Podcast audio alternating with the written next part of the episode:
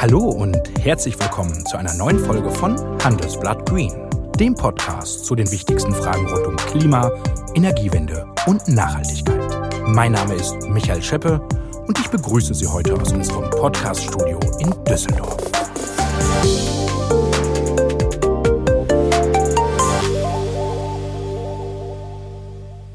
Es ist noch gar nicht so lange her, da hat Elon Musk mal wieder die Börsenkurse bewegt, natürlich mit einem Tweet. Der Tesla-Chef hat laut darüber nachgedacht, ob seine Firma den Bitcoin noch als Zahlungsmittel akzeptieren solle. Er sei sich zwar sicher, dass Kryptowährungen eine vielversprechende Zukunft hätten, aber dies kann nicht mit hohen Kosten für die Umwelt verbunden sein. Zitat Ende.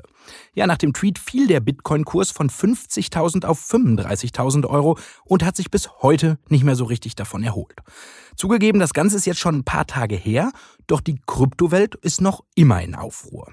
Denn der Energieverbrauch des Bitcoins wird in Zeiten des Klimawandels zu einem ernsten Problem. Einst noch als Gegenentwurf zur alten Finanzbranche gestartet, wird die Kritik an der Klimabilanz der Kryptowährungen nun immer lauter. Doch wie klimaschädlich sind Kryptowährungen eigentlich? Haben sie angesichts ihrer Klimabilanz noch eine Zukunft? Und falls ja, wie grün kann die Branche werden? Mit diesen Fragen sind Sie, liebe Hörer, an uns herangetreten und heute wollen wir Ihnen Antworten liefern. Dazu haben wir uns einen anerkannten Bitcoin- und Blockchain-Experten eingeladen. Er leitet das Blockchain Center an der Frankfurt School of Finance and Management. Er sitzt im Fintech-Rat des Bundesfinanzministeriums und er zählt zu den Top 40 Ökonomen unter 40 Jahren. Die Rede ist von Philipp Sandner, der mir jetzt aus seinem Heimarbeitsplatz in Köln zugeschaltet ist. Hallo, Herr Professor. Hallo, guten Tag. Schön, dass Sie das Thema auf die Agenda gesetzt haben. Ja, äh, danke, dass Sie Zeit für uns haben. Und Herr Sandner, zum Einstieg möchte ich natürlich von, von Ihnen wissen, haben Sie selbst in Kryptowährungen investiert? Ach ja, ich habe zu Testzwecken natürlich äh, vor einigen Jahren investiert, auch vor allem in Ethereum, äh, weil man, glaube ich, schon auch davon wirklich Ahnung haben muss, wenn man davon spricht die ganze Tag, so wie ich. Deswegen, ich glaube, es macht schon Sinn, wenn man wirklich versucht, da sich in das Thema einzuarbeiten, dass man sich auch ein bisschen finanziell beteiligt. Und wie immer bei dem großen Aufschwung, den wir gesehen haben, ärgert man sich natürlich, dass man nicht viel mehr investiert hat. Hm. Und manchmal ein schlechtes Gewissen, wenn Sie auf die Klimabilanz schauen? So ganz persönlich? Also ehrlich gesagt überhaupt gar nicht, ja. Also äh, es ist ja nicht so, dass Bitcoin der einzige Stromfresser ist, sondern sie haben auch viele andere digitale Technologien, Rechenzentren und so weiter, die ebenfalls viel Strom äh, kosten und auch eine entsprechende CO2-Bilanz haben. Deswegen, ich glaube, man, ich bin da schon im im Reinen mit mir selbst äh, auf alle Fälle. Aber ich kann schon verstehen, dass die Kritik an Bitcoin da ist und auch lauter wird, äh, vor allem bezüglich dieses wirklich großindustriellen Bitcoin-Minings, wie es in China zum Beispiel stattfindet. Äh, die Kritik ist berechtigt, der Stromverbrauch ist da, den kann man auch nicht negieren. Man kann ihn aber ein bisschen in Kontext äh, bringen, weil erstens gibt es natürlich andere Stromfresser auf der Welt eben auch noch und mit Bitcoin wird ja auch einiges Gutes äh, verrichtet. Ich hoffe, wir können darüber sprechen. Es ist ja nicht nur so, dass das einfach eine digitale Währung ist, die nur Strom verbraucht, sondern es gibt ja auch einen Benefit davon. Es gibt Leute, die haben einen Nutzen davon. Deswegen steht dem Stromverbrauch auch etwas gegenüber. Das wird aber meistens in der Diskussion, ehrlich gesagt, vergessen. Genau, wir wollen heute dran denken, an die Vor- und Nachteile. Fangen wir doch erstmal an mit den Nachteilen. Wie viel CO2 setzen Kryptowährungen denn eigentlich frei? Haben Sie da Zahlen? Also das ist schwierig. Also äh, da gibt es die Schätzungen, die ganz unterschiedlich äh, laufen. Momentan vom Stromverbrauch ist es so, dass anscheinend äh, das Bitcoin-Netzwerk so viel Strom verbraucht wie die ganze Niederlande, also ganzes Land. Und von dem CO2-Footprint ist es so, dass an die 40 Millionen äh, Tonnen äh, CO2 Bitcoin äh, zugeschrieben werden können. Kann man aber auch gleich in Kontext setzen. Ähnlich viel wird verbraucht, wenn die Menschen Computer spielen, Netflix schauen, YouTube schauen und so weiter und so fort. Deswegen, ich glaube, das ist hilfreich, um das so ein bisschen in den Kontext zu bringen. Europas Wirtschaft steht vor einem kompletten Umbau. Es gilt, nachhaltig und bis 2050 auch CO2-neutral zu werden. Für viele Unternehmen ist das noch ein Schreckensgespenst. Aber viele sehen darin eine unglaubliche Chance. Nur fragen sie sich, wie können wir den Wandel erfolgreich gestalten? Mein Name ist Christine Weininger, Ihre Sustainable Finance Expertin bei der Hypo Vereinsbank. Ein entscheidender Baustein auf dem Weg zur Nachhaltigkeit ist eine kluge Strategie, sowohl für nachhaltige Finanzierungskonzepte als auch für sinnvolle und nachhaltige Investitionen. Die HVB hat dafür Expertinnen und Experten. Wir wissen, wie man Umwelt, soziale und gute Unternehmensführungskriterien in eine nachhaltige Strategie für den Wandel integriert. Maßgeschneidert und passgenau für Ihre Branche und Ihr Unternehmen. Noch viel mehr dazu finden Sie auf unserer Website oder in den Show Notes. Wir freuen uns auf Sie.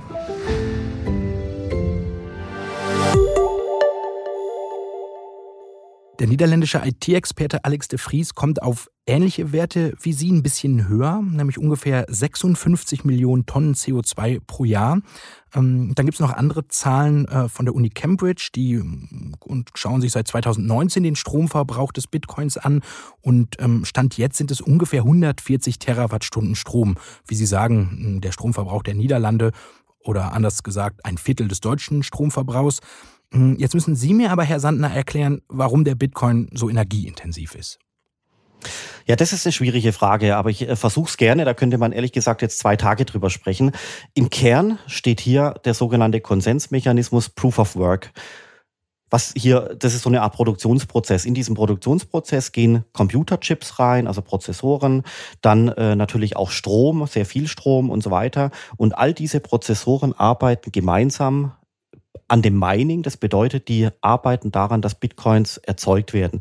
Parallel dazu wird da äh, das Netzwerk entsprechend aufrechterhalten und vor allem abgesichert gegen Angriffe von außen. Insofern braucht der Bitcoin den Stromverbrauch als Absicherung, als Sicherheitsmaßnahme, damit er von anderen Instanzen, vielleicht auch von Staaten und so weiter nicht feindselig übernommen werden könnte.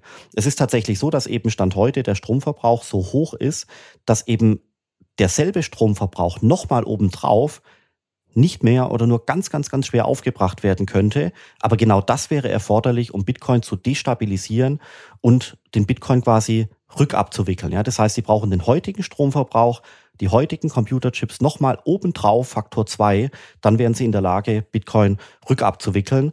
Und da sehen Sie schon, das ist quasi faktisch ganz, ganz, ganz schwer möglich und ähm, je mehr Strom verbraucht wird, desto unmöglicher wird es. Und dadurch hat das Netzwerk eben eine gewisse Stabilität und eine gewisse Sicherheit und kann, ist quasi vor fremden Angriffen gesichert. Insofern erzeugt der Stromverbrauch für Bitcoin eben leider eine ganz äh, wesentliche Funktion. Und was passiert bei dem Mining ganz genau? Also Sie müssen sich das so vorstellen, dass äh, die Leute bildlich gesprochen äh, überall auf der Welt sitzen, die haben Rechenzentren, da stehen Mining-Anlagen drin, da wird Strom verbraucht und äh, da wird gerechnet, da wird gerechnet, da wird gerechnet. Das sind wirklich ähm, Milliarden von Transaktionen äh, oder ja, besser gesagt Milliarden von Rechenoperationen, die hier pro, pro Sekunde ausgeführt werden. Und im Kern hier steht die sogenannte Hash-Operation. Eine Hash-Operation ist etwas, was man auch ehrlich gesagt manuell machen kann. Wenn Sie eine einzige Hash-Operation manuell durchführen, dann brauchen Sie ungefähr einen halben Tag. So komplex ist es. Und das Bitcoin-Netzwerk ist inzwischen so mächtig geworden, dass es mehrere Milliarden solche Rechenoperationen, also Hash Berechnungen pro Sekunde durchführt. Also da ist richtig Rechenpower dahinter. Da sehen Sie schon, das ist ein Schutzmechanismus. Und im Sinne dieser Hash-Operationen, die hier durchgeführt werden, wird natürlich Strom verbraucht und als Nebenprodukt werden eben ab und zu Bitcoins erzeugt. Eine Bitcoin-Mining-Anlage, also ein Rechenzentrum, würde diese Bitcoins erhalten, dann verkaufen und von dem Verkaufserlös wiederum den Strom bezahlen und die Rechenprozessoren einkaufen. Hm. Jetzt sehen Sie, haben Sie aus zwei Tagen doch zwei Minuten gemacht. Ähm, und äh, meine Kollegin äh, Mareike Müller versucht das auch mal. Die war nämlich auch bei so einem, ähm, ja, bei einem Prototypen einer Mining Farm für eine ihrer letzten Recherchen. Die beschäftigt sich nämlich für das Handelsblatt mit den Kryptowährungen. Ähm, Mareike, wie sah es denn dort aus? Für eine Recherche war ich mit meinem Kollegen Felix Holtermann in einem Industriepark etwas außerhalb von Frankfurt unterwegs. Und dort steht eine Art Mini-Mining-Farm für Kryptowährungen, die erstmal der Forschung und Veranschaulichungszwecken dient. Und die besteht eben dort aus vier Seekontainern. Und in einem dieser Rechenzentrumscontainer arbeiten Server mit 1100 Grafikkarten. Als wir dort waren, das war Ende Mai, war es echt noch recht kalt und verregnet. Und wenn man dann aber die Container betritt, dann wird es richtig warm, über 20 Grad und der Geräuschpegel dieser arbeitenden Rechner ist echt ohrenbetäubend. Ähm, die Container, die gehören dem Unternehmen Northern Data und dieses Unternehmen sagt selbst von sich, man wolle eben den Stromverbrauch stark senken. Wie funktioniert das jetzt? Einige dieser mobilen Rechenzentren in Containern hat das Unternehmen zum Beispiel in Nordschweden aufgestellt, wo der Strom aus Wasserkraft stammt. Oder auch in Norwegen, wo die Kühlung des Systems dann einfach mit dem kalten Wasser aus dem Fjord vor Ort bewerkstelligt wird. Denn die größte Herausforderung, das erklärte uns ein Experte von vor Ort, ist eben die effiziente Kühlung dieser Systeme. Herr Sandner, ist ein ganz interessantes Konzept, oder? Absolut. Also äh, da, da sehen Sie schon, dass das äh, inzwischen sich sehr stark industrialisiert hat. Vor einigen Jahren war das noch so, dass jeder zu Hause mit seinem Laptop äh, mitmachen konnte oder mit seiner Grafikkarte. Und heutzutage sehen Sie schon, da sind die Worte Container gefallen und äh, so weiter und so fort. Also das ist richtig eine großindustrielle Industrie geworden. Und das hat ja auch China jetzt gesehen, dass dort dieses großindustrielle Mining eben vor allem mit Kohle äh, gemacht wird. Und äh, infolgedessen hat China gesagt, jeder hier im Land darf zwar Bitcoins besitzen, wenn er mag, er darf auch im privaten Bereich Mining betreiben, aber dieses großindustrielle Mining, äh, wo wirklich ganze Kohlekraftwerke erforderlich sind, das möchten wir nicht haben, das äh, untersagen wir jetzt. Das heißt, da bewegt sich was. Ähm, ich glaube, da kann man eine gewisse Hoffnung haben, dass der Strom im Bitcoin-Netzwerk zumindest grün wird. Also vielleicht, vielleicht zur Klarstellung, Bitcoin wird weiterlaufen. Bitcoin läuft ja schon seit elf Jahren. Bitcoin wird auch die nächsten zehn Jahre laufen, weil sie können es einfach nicht abschalten. Aber die Hoffnung kann durchaus gegeben werden, dass eben äh, der Anteil von braunem Strom, also Kohle, Gas und ähnliches, sich über die Zeit, über die Jahre deutlich reduziert und Bitcoin eben zunehmend aus grünem Strom erzeugt wird. Ja, Stand heute kann man abschätzen, dass der Anteil von grünem Strom, der im Bitcoin-Netzwerk verbraucht wird, ungefähr bei 55 bis 65 Prozent ist. Äh, das heißt, der braune Strom ist dann umgekehrt zwischen 35 und 45 Prozent. Da gehen die Schätzungen aber auch auseinander, das gebe ich ja alles zu. Mhm, da gibt es zum Beispiel Zahlen der Uni Cambridge, die sagen, dass nur 39 Prozent äh, der Bitcoins wirklich grün sind. Ähm, was würden Sie denn sagen, wie grün ist denn jetzt der Strom, der für den Bitcoin benutzt wird, oder ist er doch noch braun? Also Stand heute ist es äh, braun-grün, ne? das, das kann man nicht anders sagen. Und, äh, aber, aber ich möchte Ihnen äh, eine ganz wesentliche Entwicklung oder einen Mechanismus noch kurz vorstellen, der mhm. für die Zukunft relevant wird. Und zwar ist es ja so, dass Bitcoin-Mining immer dann ganz besonders profitabel gemacht werden kann, wenn der Strompreis besonders niedrig ist. Das führt dazu, dass hier in Deutschland eben kein Mining gemacht werden kann. Und das, was die Frau Müller gesehen hatte, waren ja auch nur Testanlagen, weil der Strompreis hier in Deutschland so hoch ist, dass Mining eben nicht profitabel betrieben werden kann. Das heißt, Mining geht immer dorthin, wo der Stromverbrauch ganz niedrig ist. Und die Frage ist jetzt, welche Energiequellen sind tendenziell am ehesten in der Lage, sehr günstigen Strom zu erzeugen? Und da zeigt sich, dass die günstigsten Energiequellen eben Wasserkraft sind, Solarkraft und teilweise auch Windkraft. Und die fossilen Brennstoffe, also wo eben auch Kohle eingekauft und verkauft werden muss und so weiter, die sind vom Profil her leicht teurer. Und deswegen gibt es die Theorie und auch die Überlegung, ich persönlich glaube da auch dran, dass aufgrund dieses Mechanismus über die Jahre hinweg Bitcoin zunehmend, aber auch langsam, ja, aber zunehmend langsam grüner werden dürfte, weil Bitcoin-Miner aus Profitabilitätsgründen zunehmend die günstigsten Energiequellen versuchen zu erschließen. Und das ist eben Wasserkraft, Solarkraft und ähnliches. Jetzt gerade in El Salvador geht die Diskussion los, ob man dort geothermale Energie von Vulkanen verwenden könnte, um Bitcoin-Mining zu betreiben. Also das heißt, da ist ja Magma im Boden, da entsteht Hitze, Wasserdampf und so weiter. Diese Wasserdämpfe können Turbinen antreiben, dadurch entsteht Strom und dieser Strom könnte dann wirklich 100 Prozent grün in Bitcoin-Mining investiert werden. Also Klimaschutz hin oder her, aber wenn hier Wasserdampf verwendet wird, um Bitcoin-Mining zu machen, also, dafür, also da gibt es jetzt wirklich also kaum mehr Gründe irgendwo dagegen. Hm, es gibt natürlich Menschen, die finden auch dagegen Gründe, die argumentieren nämlich, egal wie grün der Strom jetzt ist, ähm, umweltfreundliche Energie ließe sich vielleicht doch noch viel sinnvoller einsetzen. Wie stehen Sie denn zu dem Punkt? Klar, natürlich, also vollkommen richtig. Die Frage ist, wozu brauche ich, äh, wozu verwende ich eine Kilowattstunde? Äh, verwende ich die für irgendwas Produktives? Verwende ich die für Bitcoin-Mining? Aber da warne ich halt auch immer davor, dass äh, das Stigma gegenüber dem Bitcoin nicht zu groß werden sollte, weil sie brauchen zum Beispiel ebenfalls Strom und Energie für eine Goldmine. Ja, also wenn eine Goldmine beginnt, Gold aus dem Boden zu heben, dann brauchen sie auch Chemikalien, Diesel, Strom und so weiter. Aber da frage ich mich, warum dort äh, sich der Wut der Klimaschützer nicht gänzlich entlädt.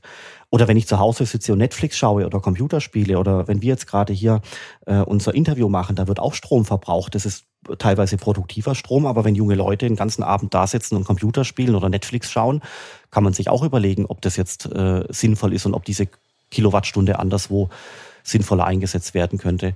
Also ich bin ehrlich gesagt skeptisch, wenn man wirklich versucht, den Verbrauch einer Kilowattstunde irgendwie zu werten, weil wo wollen Sie da anfangen, wo wollen Sie da aufhören? Ich bin der Meinung, äh, Stromverbrauch ist zunächst mal neutral. Es ist auch sowieso ganz schwierig zu bewerten.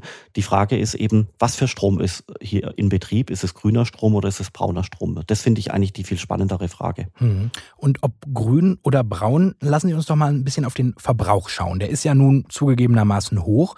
Ähm, geht das ein bisschen effizienter?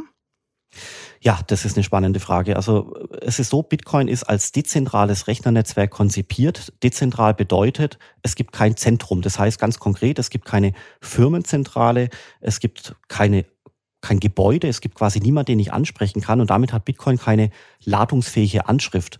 Das heißt, der Staat, wenn er quasi Bitcoin adressieren will, er weiß gar nicht, wo er seine Post hinschicken soll, um das mal ganz plastisch zu machen. Warum? Weil es dezentral ist. Das hat eine ganz wesentliche Implikation. Sie können Bitcoin nicht mehr ausschalten. Bitcoin läuft seit elf Jahren und Bitcoin wird die nächsten Jahre ebenfalls laufen. Es gibt keine Chance, Bitcoin auszuschalten. Wenn Sie Bitcoin ausschalten wollten, müssten Sie das Internet ausschalten. Da sehen Sie schon, ist unmöglich. Das heißt, Bitcoin läuft jetzt einfach weiter. Deswegen müssen wir uns auch mit dem Stromverbrauch weiter beschäftigen. Deswegen glaube ich und bin ich aber auch sehr zuversichtlich, dass vor allem der Anteil des grünen Stroms im Bitcoin-Netzwerk stärker wird. Wir sprechen ja nachher auch noch über andere Kryptowährungen, denke ich. Genau. Lassen Sie uns das doch direkt machen. Ähm, Gibt es denn eine Kryptowährung, die, ich sag mal, grüner ist als die andere? Auf alle Fälle. Also mein Ethereum ähm, ist, glaube ich, hier mit die spannendste Kryptowährung. Mhm. Das ist die zweitgrößte Kryptowährung nach Bitcoin.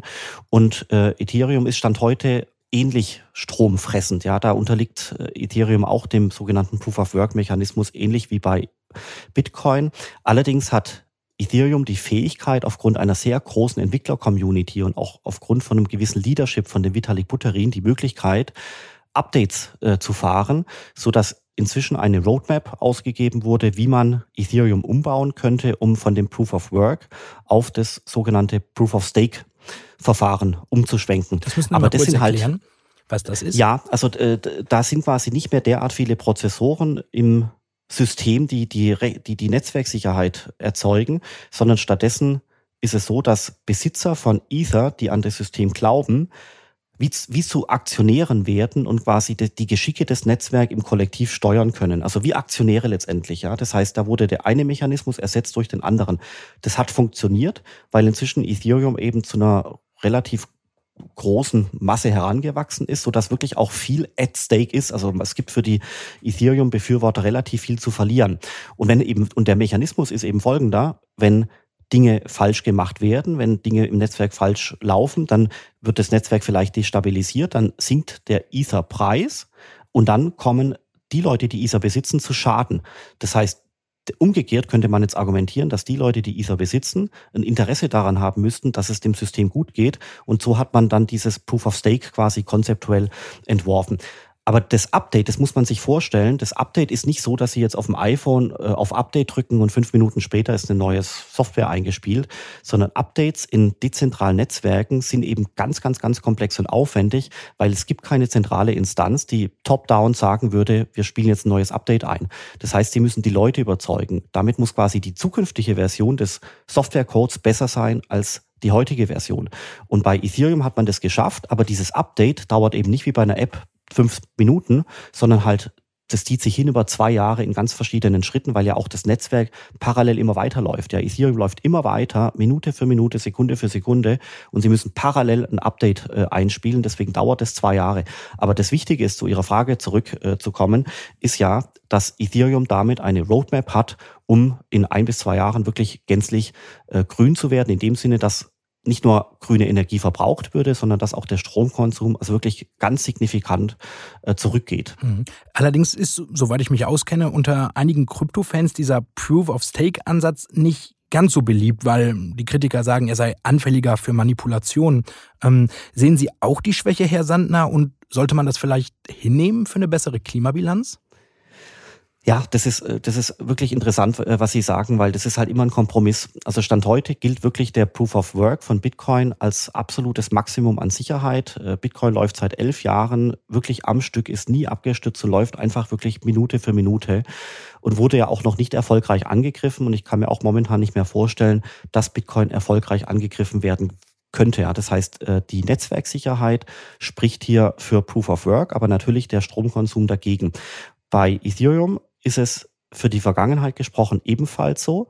Jetzt schwenkt Ethereum um auf dieses neue Verfahren, was dann energieeffizienter ist. Damit hat man aber, wie Sie sagen, in der Tat höhere Risiken aufgrund der IT-Sicherheit.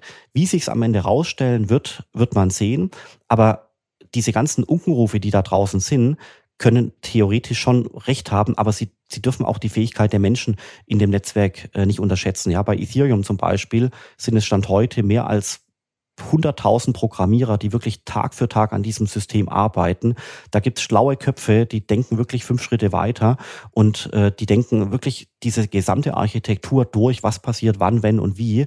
Ähm, und die werden sich das sehr, sehr, sehr gut überlegt haben, ob sie diesen Schwenk von Proof of Work auf Proof of Stake dann wirklich durchführen oder nicht. Klar, und sie haben natürlich auch fast schon religionsartige äh, Kriege da in dem äh, Blockchain-Bereich. Da die Bitcoin-Anhänger sagen Hü, die Ethereum-Anhänger sagen Hot. Äh, also da gibt's wirklich, auch auf Twitter kann man das sehr schön beobachten, ganze Schlachten von Argumenten, die sich über Wochen hinziehen, ob man das jetzt so auslegen sollte oder anders. Ja, Da sehen Sie, dass diese Kryptowährungsökosysteme herangewachsen sind zu riesengroßen Communities alle international mit wirklich Tausenden, teilweise Zehntausenden von Menschen, äh, die der einen Technologie anhängen oder der anderen Technologie anhängen. Das ist wirklich faszinierend, das auch wirklich live zu beobachten. Das kann man äh, gerade in Internetmedien ganz gut machen. Mhm. Gut, dann sind Sie ja mit, mit Elon Musk in einer guten Gesellschaft auf Twitter. Äh, und vielleicht äh, beeinflusst das den Kurs so stark, weil, äh, weil die vielen Krypto-Fans viel Zeit auf Twitter verbringen. Aber Herr Sandner, bevor wir weitermachen, müssen wir kurz unsere Schnellfragerunde einschieben. Die machen wir nämlich mit all unseren Gästen. Und das geht so, dass ich Ihnen jetzt ein paar Fragen stellen würde und Sie die Aufgabe haben, so einfach und so kurz wie möglich zu antworten. In Ordnung.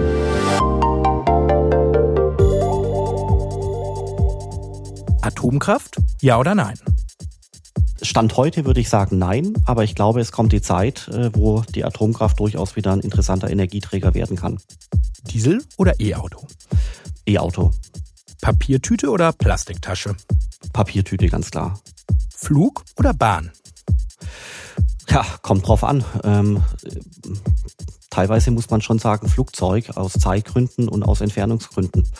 Ja, aber ja, wie gesagt, kommt, drauf, kommt auf die Distanz an, ganz klar. Ethereum oder Bitcoin? Ethereum stand heute.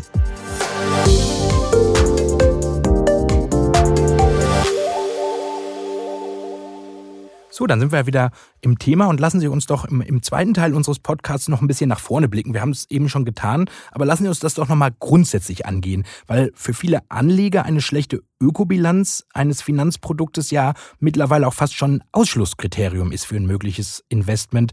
Ähm, wie wichtig ist es also für die Kryptobranche, grün zu werden? Ich möchte die Frage vielleicht anders äh, nochmal äh, andrehen. Und zwar muss man sich ja eigentlich überlegen, was ist überhaupt der Nutzen von Kryptowährung? Warum sollte man denn überhaupt investieren? Das ist ja quasi dieser Frage, ob man dann investiert und ob man ESG, also Sustainability-konform investiert oder nicht, vorgelagert. Und Sie sehen hier, dass diese dezentralen Protokolle sich ausgebreitet haben und weiter ausbreiten. Zum Beispiel Bitcoin ist tatsächlich ähm, ein Instrument, wo Sie in einer wirklich unbedingten Weise Geldtransaktionen durch die gesamte Welt machen können. Das erkläre ich ganz kurz. Sie können von hier, wo ich sitze in Köln, nach Tokio eine Transaktion machen und niemand kann mich daran hindern. Das heißt, ich kann wirklich in einer wirklich unbedingten Weise Gelder besitzen, transportieren und transferieren an andere Menschen und zwar Punkt zu Punkt, also von hier nach Tokio zu meinem äh, japanischen Freund, der wohnt dort zum Beispiel. Warum ist das so besonders? Weil das ansonsten mit keiner anderen Technologie auf diese Weise geht. Und der Punkt ist eben auch folgender, das muss ich wirklich betonen. Brauchen wir sowas hier in Deutschland? Nicht unbedingt, weil Deutschland und wir in Europa relativ gute Institutionen haben. Das heißt, unser Geld ist auch bei einer Bank sicher und wir können natürlich auch eine Banküberweisung machen. Wir haben relativ gute Institutionen hoher Qualität. Aber stellen Sie sich vor, Sie wohnen in Südamerika, Südostasien, teilweise Afrika und anderswo, wo keine guten Institutionen dieser Art existieren. Es gibt kein Bankensystem, es gibt vielleicht Korruption, vielleicht gibt es Inflation, äh, vielleicht gibt es Betrügereien im Staat. Also es gibt ja viele Länder dieser Art, ja. Sie haben Inflation 16 Prozent in der Türkei, sie haben eine viel, viel, viel höhere Inflation in Nigeria, da funktioniert äh, das Bankensystem so gar nicht, dass die Leute gar nicht in der Lage sind, ein Bankkonto zu bekommen und so weiter und so fort. Und jetzt stellen Sie sich vor, dass Leute in diesen Ländern die Möglichkeit haben, Bitcoin zu besitzen, zu transportieren und zu transferieren, ohne um Erlaubnis zu fragen äh, oder ja, als Schutz vor Inflation, als Möglichkeit, Bekannten, Freunden, Geschäftspartnern Transaktionen zu übermitteln und so weiter und so fort. Das heißt, für Leute in diesen Ländern mit schwachen oder schlechten Institutionen kann Bitcoin eine letzte Zuflucht sein, um finanzielle Souveränität zu erhalten. Das ist wirklich nicht zu unterschätzen. Das sehen Sie jetzt in El Salvador, Nigeria und so weiter. Und das sind nicht einzelne Menschen, sondern das sind schon Zehntausende, Hunderttausende Menschen, die jetzt so langsam beginnen, äh, von Bitcoin als letztem Zuflucht von finanzieller Souveränität zu profitieren. Das gleiche gilt im Übrigen auch bei Ethereum. Und das darf man aus meiner Sicht hier nicht vergessen, weil wir argumentieren hier aus dem Westen, wo wir äh, sagen, wir sitzen hier in Europa, vielleicht in einem klimagekühlten Gebäude und haben es wirklich irgendwo gut auf der Welt, weil wir Glück hatten, hier geboren worden zu sein. Und jetzt argumentieren wir natürlich mit dem Stromverbrauch, ist alles richtig, aber man darf den Blick von Leuten in Nigeria, Türkei, Afrika, Südamerika, Südostasien nicht vergessen, äh, weil das sind Leute, die haben kein Bankkonto. Manche haben ein Bankkonto, werden aber von dem Staat irgendwie betrogen. Sie haben eine Inflation 10, 20, 30, 40, 50 Prozent und sie geben den Leuten mit dem Bitcoin ein Instrument in die Hand, der sie in wirklich unbedingter Weise ermöglicht, Werte zu besitzen, zu transportieren und zu transferieren. Das ist nämlich der Nutzen von dem Bitcoin. Das sehen viele Leute nicht. Aber man muss das natürlich mit dazu äh, sagen. Und jetzt ist natürlich die, die Überlegung, die wird wahrscheinlich ab 2022 kommt es zunehmend dann in die Diskussion rein.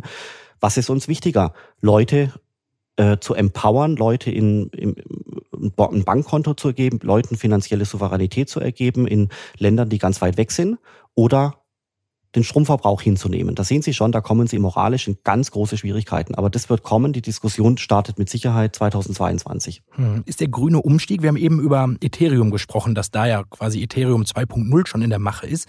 Ähm, ist der grüne Umstieg auch im Bitcoin-Netzwerk so denkbar oder sind da andere Grundlagen, die das vielleicht verhindern? Also da scheiden sich natürlich die Geister. Ich persönlich bin der Meinung, dass es nicht möglich ist. Und zwar deswegen nicht, weil die Updates in dezentralen Netzwerken unglaublich zäh sind und wirklich immer nur ganz inkrementell sein können. Jetzt ganz jüngst äh, wurde in, bei Bitcoin das sogenannte Taproot äh, Software Update eingespielt. Allein schon der Update-Prozess hatte äh, Monate gedauert oder Wochen zumindest und die Vorbereitung hatte teilweise einige Monate gedauert, so dass das Taproot-Update jetzt das erste Update war seit vier Jahren in dem Bitcoin-Netzwerk. Und es war wirklich marginal im, gleich, im Vergleich zu dem, was man tun müsste, um den Konsensmechanismus im Hinblick auf den Stromverbrauch zu ändern. Daher komme ich momentan zum Ergebnis, dass es bei Bitcoin faktisch nicht möglich ist, nur theoretisch, also faktisch nicht möglich ist, ein Update einzuspielen, was wirklich die Grundlagen des Konsensmechanismus derart verändert, dass es weniger Strom brauchen würde. Das heißt, bei Bitcoin sehe ich da schwarz. Der Stromverbrauch wird uns hier bei Bitcoin weiter beschäftigen. Ethereum hat wie vorher schon gesagt, eine leicht andere Struktur, eine leicht andere Governance. Da gibt es auch so ein bisschen so technische äh, Leadership-Strukturen, sodass dort Updates etwas leichter eingespielt werden können. Und selbst dort dauert es dann wirklich Jahre, bis diese Software-Updates dann tatsächlich in Betrieb gegangen sind. Hm. Wo sich viele Experten dann ja wieder einig sind, ist, dass langfristig ja nicht nur das Bitcoin-Mining nachhaltiger werden muss, sondern auch der Transfer der Coins auf der Blockchain, also der dezentralen Datenbank, in der jede einzelne Transaktion festgehalten wird. Und so eine klimaneutrale Blockchain will das Netzwerk Celo bieten. Und wie das funktionieren soll, hat mir Celo-Partner Markus Franke erklärt. Nachhaltig bedeutet, nachhaltig auf drei Ebenen. Als erstes ist Celo eine sogenannte Proof of Stake Blockchain. Proof of Stake Blockchains sind nachhaltiger als Proof of Work Blockchains, da sie eben weniger Ressourcen in Form von Energie verbrauchen. Proof of Work beinhaltet immer ein Element, ein stochastisches Element, in dem zum Beispiel eine Zufallszahl generiert werden muss und deshalb viel Computerenergie verwendet wird. Proof of Stake ist deutlich nachhaltiger. Die zweite Ebene ist, dass Celo alle restlichen Emissionen ausgleicht, zusammen zum Beispiel mit einem Projekt RAN. Dieser Ausgleich geschieht auf Protokollebene, also wird durch sozusagen Governance bestimmt und gleicht eben durch Zertifikate alle Emissionen aus. Also am Ende äh, für zusätzliche Transaktionen werden zusätzliche Bäume gepflanzt. Und drittens äh, beinhaltet Celo auch schon äh, nachhaltige Anlageklassen, also zertifizierte Carbon Credits auf Celo, wie zum Beispiel der MOS CO2 Token. Hm. Herr Sandner, was halten Sie von dem Ansatz? Absolut gut. Also Celo ist ein gutes Projekt. Äh, die haben auch durchaus gerade wegen diesem Argument der Nachhaltigkeit einen gewissen Aufwind, aber auch berechtigt. Ja, das sind gute Leute, die machen gute Projekte. Auch die Deutsche Telekom hat ja auch äh, in das Projekt Celo investiert. Äh, die werden das auch auf den Prüfstand gestellt haben. Ähm, macht Sinn, finde ich gut. Und trotzdem ist es natürlich noch eine relativ kleine Kryptowährung, wenn Sie es vergleichen mit Ethereum oder mit Bitcoin. So, wenn wir am, am Ende unseres Podcasts ankommen und ich Ihnen richtig zugehört habe, erkenne ich, dass es schon erste Schritte gibt, aber dass es schwierig bleibt. Also, was ist Ihre Prognose? Wann ist die Kryptobranche grün? Ich glaube, das geht äh, Schritt für Schritt und in unterschiedlichen Domänen schneller und langsamer. Also ich glaube, mit Celo haben wir jetzt ein Projekt, was quasi schon so konzipiert wurde, dass es nachhaltig ist. Mit Ethereum haben wir etwas, was Stand heute noch Strom verbraucht, aber es gibt zumindest mal eine Roadmap. Das heißt, Ethereum wird grün in, ja, würde ich jetzt mal sagen, 1,5 oder 2 Jahren.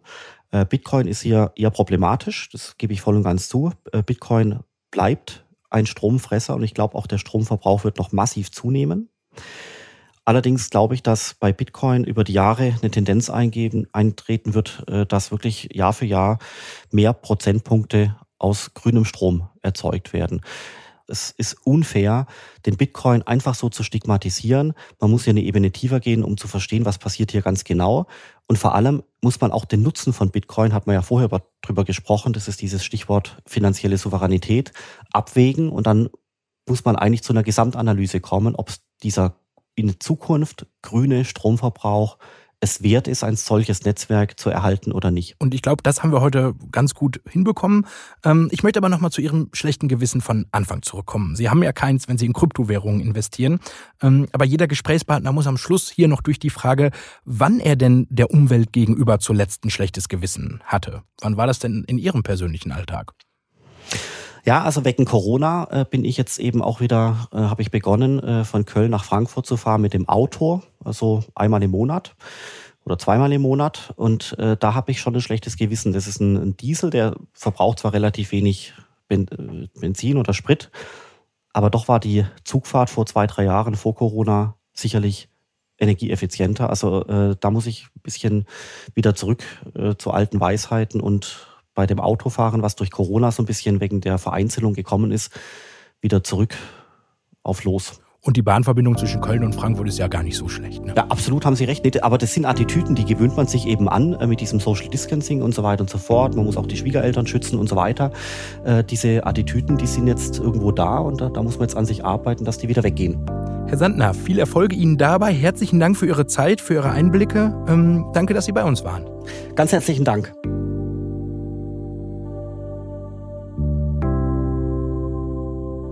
Und das war Handelsblatt Green für diese Woche. Wenn Sie Fragen, Themen oder Anregungen für uns haben, freuen wir uns über Ihre Mail an green.handelsblatt.com. Mein Dank gilt Florian Högerle und Alexander Voss für die Produktion dieser Ausgabe. Und wenn Ihnen unsere Podcast-App gefallen hat, freuen wir uns natürlich über eine gute Bewertung in Ihrer Podcast-App. Bis zum nächsten Mal. Tschüss aus Düsseldorf.